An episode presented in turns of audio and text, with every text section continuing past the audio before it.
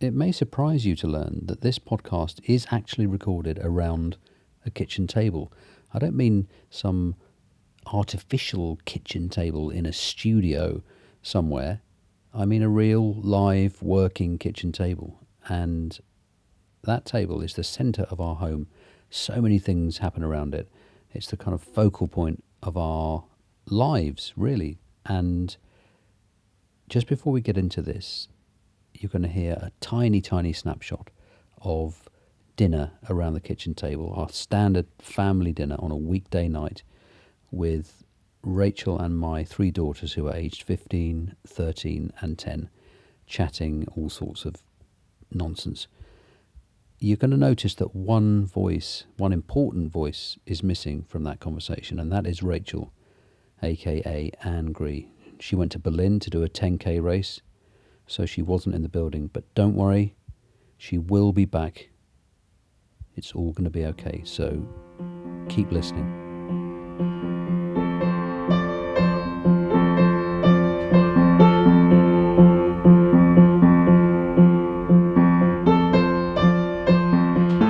And all of my friends look up my family because there's so many photos of you, Dad. Yeah. So many And me. photos of you two. And they all set them as their backgrounds What?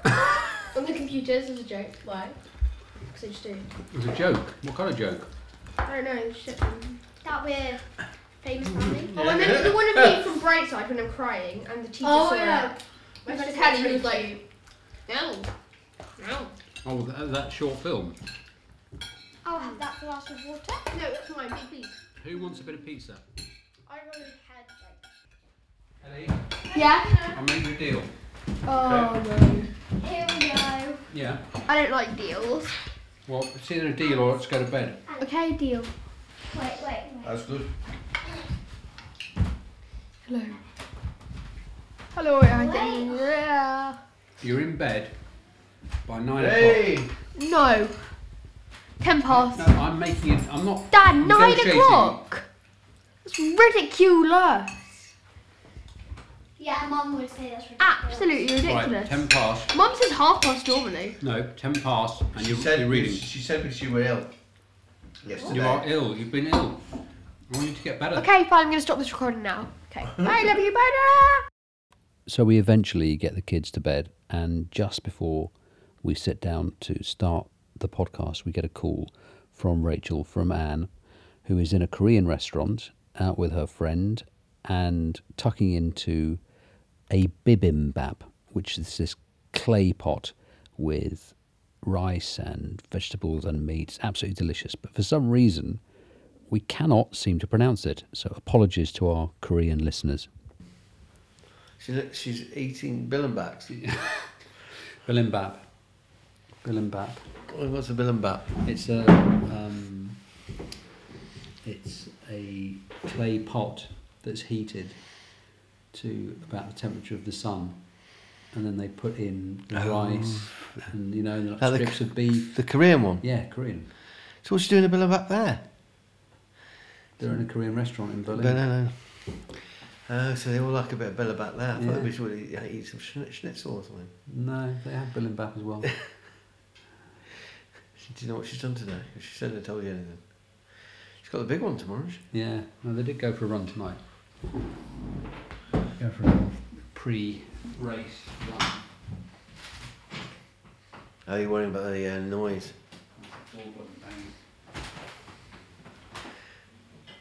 You're up for drinking. You want more wine? I'll have a little bit more. I can't have too much. I'm too busy watching the simulation. Not the simulation game. Might, Hmm. might want to clarify that it's a football simulation. yeah, it's a football. It's a FIFA F- FIFA 2016 f- simulation. I just look at the screen No, it's amazing. as goals go in. I've al- always admired your commitment to um, self improvement in the evening. it's it's yeah, it's aimless, but that's what I want it. And that's what it's life's about. I noticed that you were um, researching Belfies earlier on. Al is a devotee of the iPad and he uses it for his three big passions. The first, actually, they're not in any particular order, but he is a big FIFA 15 or FIFA 16 player, this uh, football game. He spends a lot of time doing that. He listens to and researches a huge amount about music. It's a big music fan. And the other inexplicable thing, in a way, is that he spends a lot of time on the Daily Mail's website. And if you are familiar with that, it is uh, pretty much like piping celebrity sewage directly into your brain. It's curiously addictive, but it's a load of old tosh about um, what people look like in bikinis and uh, you know who's doing who and so on and so forth. And one of the things that caught Alex's eye was uh, a piece about these twins who had artily, artificially enhanced their buttocks uh, in order to take uh, thousands of belfies, which I learned were butt selfies. But if you have Belfast, I was as we were saying, do you have Telfast? I don't know. I don't know. Yeah. Or Alfalfas. Uh, I, uh, don't uh, know. Malfi's. Yeah. I don't know where these come from. What's how? Why is it all developing? What's going on? I don't know. Why would people be interested in seeing kind of enhanced buttocks? I don't know. I don't know. I don't think all Belfies are enhanced. oh, Belfast is just Belfast. Well, it's just a butt I don't selfie. even- oh, it's a butt selfie. I mean, we, you and I could do a Belfie. oh, is that all it is? I thought it was enhanced ones. No, no, no. It's any. I see. That's I, re- I read the Daily- Daily Mail too much, so that's Yeah. all. No, it's any any self portrait So they of could. your butt. Hence Belfie. And why, uh, why isn't there any pelfizz or any of the other things? I think there probably are. Kelfies. I think- Oh, is there? I don't want to get down the Kelfie road. Is there? there is uh, all kinds of. I think there are. I don't know much about social media. I should get more involved in it. Yeah. You could be a sort of. You could be the king of Belfies. You'll be pleased to hear that we moved on from that topic fairly quickly and started talking about people who have hobbies. It might be a life stage thing, perhaps to counterbalance stresses and strains of family and work life. Some people, particularly guys, really seem to get into their hobbies in a big way. Men of our age do tend to get very interested in their hobbies, don't they? Yeah. Do you think that's to do with um, a kind of A sadness. a, profound disappoint sense of disappointment? They get to a stage. I think it might be midlife. I'm not going to say crisis, but midlife. Yeah, you're just thinking, what have I done so far?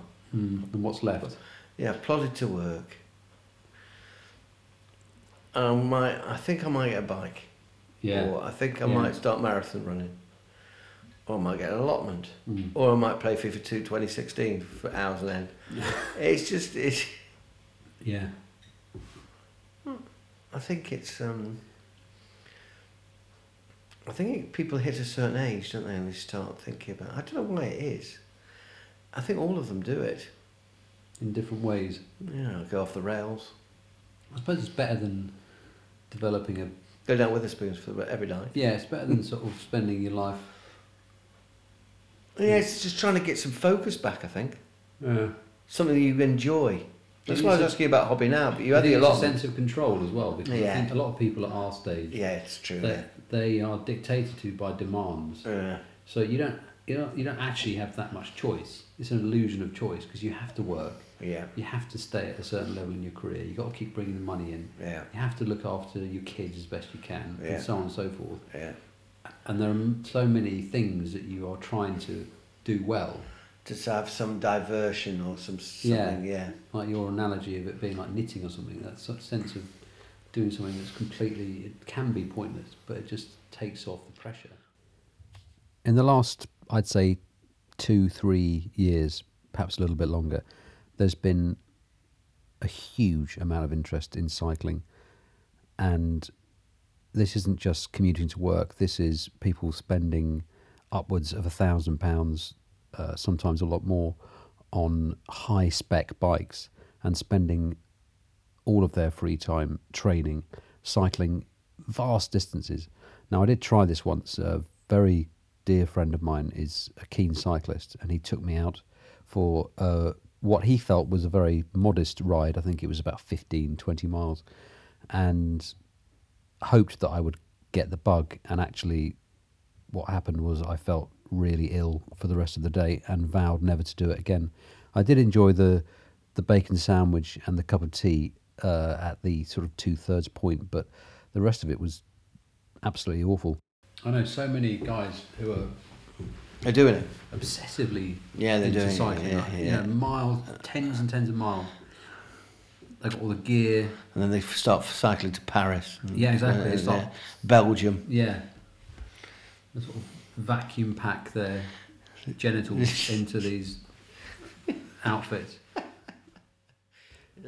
One of the aspects of this cycling craze is that people join clubs, so they're forming clubs and they join these clubs and go out and do these things together. And obviously, there's uh, pretty much every hobby, I suppose, has that communal group element to it. And it's something that I've always struggled with. I do not feel compelled to become part of a team. It just isn't my thing. It's not to say that I'm completely misanthropic, but I just, there's something about it that just I recoil from. So we started talking about this idea of being a team player, which is really the dominant idea uh, for many workplaces is that what do we want? We want people who are team players. They get stuck in and all that kind of stuff. And I'll be honest with you, it's something that uh, I have to really try hard to to do. And I wonder how many others feel like that. Are you a team player? Are you? Is that how you roll? Would you describe yourself as a team player then at work in a work now, situation? Yeah, I'm now. Are you? yeah. Uh, but it's driven, it's been driven, driven into me. Yeah, right. me too. Punched- me punched too. into me. Yeah. Yeah. Ver- You can't, verbal- you've got to conform with your dad. With verbal warnings. yeah, yeah, yeah, yeah. You got to, you got to. It's funny, isn't it? Because that's very much the um, expectation now, isn't it? You've got to be a team player, Mm. or you, or you're kind of You know, say goodbye. you're out of it. Aren't you, yeah, really? yeah. They weed you out. And there's plenty of people that aren't. They keep it quiet. Don't you think? Yeah. A lot of people have to act. Yeah, don't of they? course. But that's it. Part of the team. I sort of, I like, I like the idea in principle, but in practice, I find it quite difficult being part of the team. Why? I don't know. I just, just do. Quite like doing my own thing. I quite like to be left alone. I like to have people around, but I don't like to have to constantly Seek their um, seek their uh, input or their approval Yeah. or their authority. That's why I'm not really a corporate beast. Because big companies demand that, don't they? Big organisations. You've got to know your place and know Yeah. other people's place and negotiate around Yeah. that.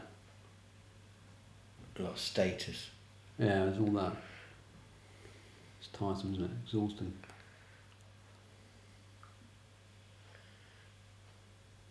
But they weed you out if they don't. If they feel that you're not a good machine. Mm. Good cog. Yeah, they like they like bad machines. No. Sorry, I'm going down a very very worrying. Almost adolescent. Yeah. a line. Yeah. But uh, yeah, yeah, yeah.